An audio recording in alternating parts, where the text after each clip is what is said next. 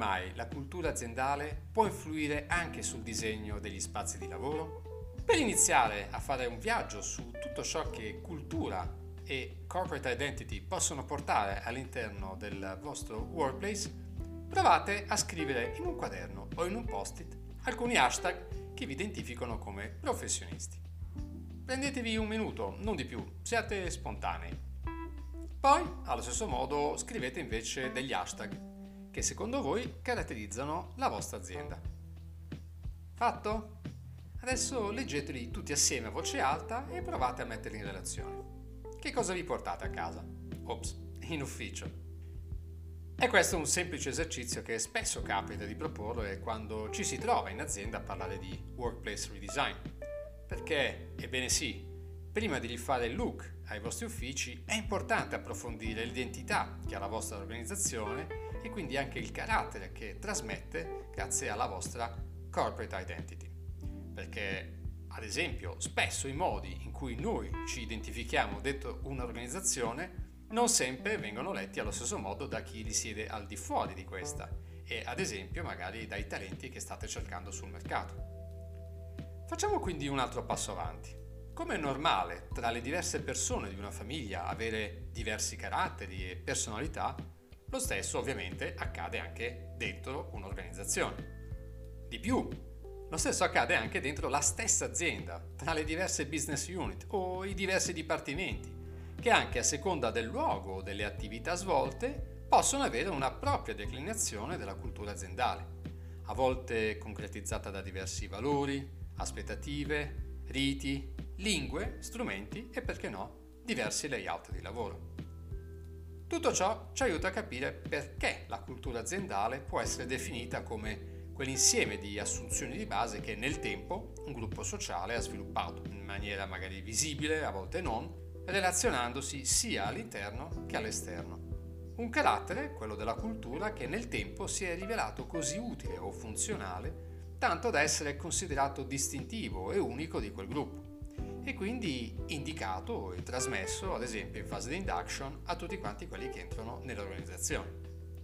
Ecco perché, essendo parte integrante di quell'insieme, la cultura di un'organizzazione non può non riflettersi anche nel disegno o nel layout degli spazi di lavoro.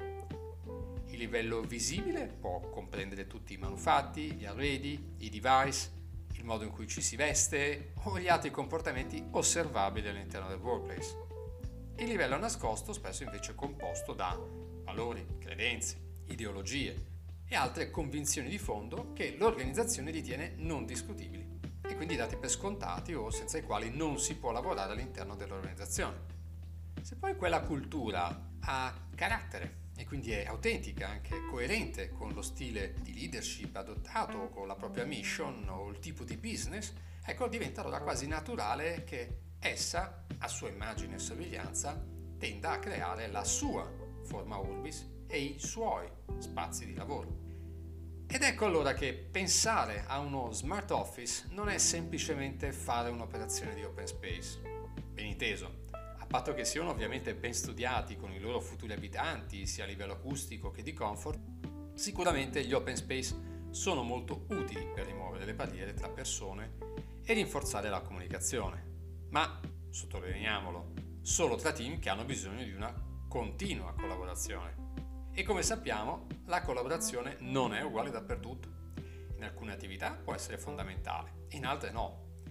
Ad esempio, per chi si occupa di fatturazione o di attività ad alta concentrazione, lo spazio ideale è senza dubbio chiuso a distrazioni e rumori, ma anche arredato da ampie scrivanie, grossi monitor, oltre che da spazi ad hoc dove poter archiviare documenti.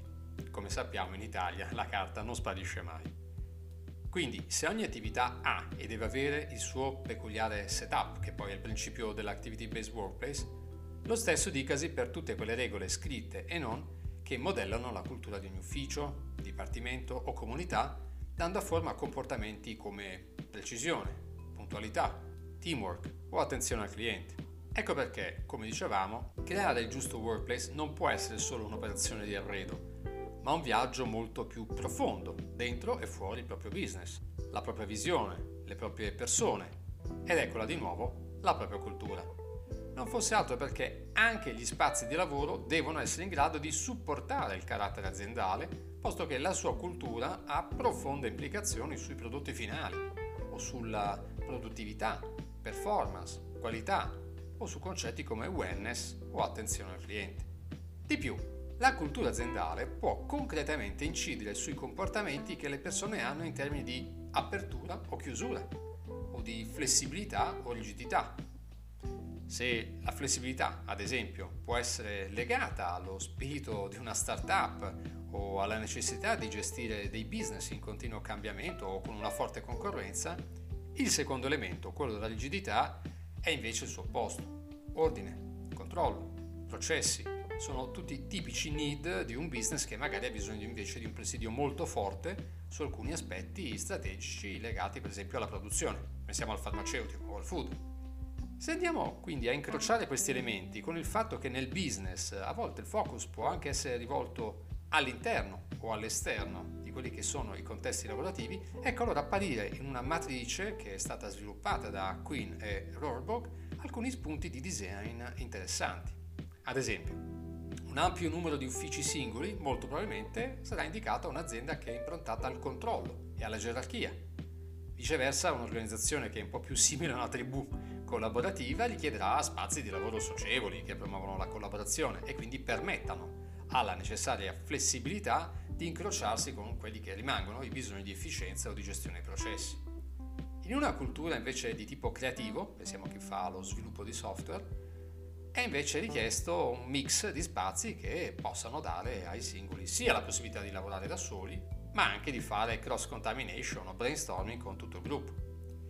Invece in un business altamente competitivo, non so, pensiamo alla vendita di servizi, sarà richiesto un tipo di spazio aperto, dinamico, in grado di stimolare anche sul posto di lavoro e non solo fuori, continui risultati positivi sia in termini di penetrazione che di market share.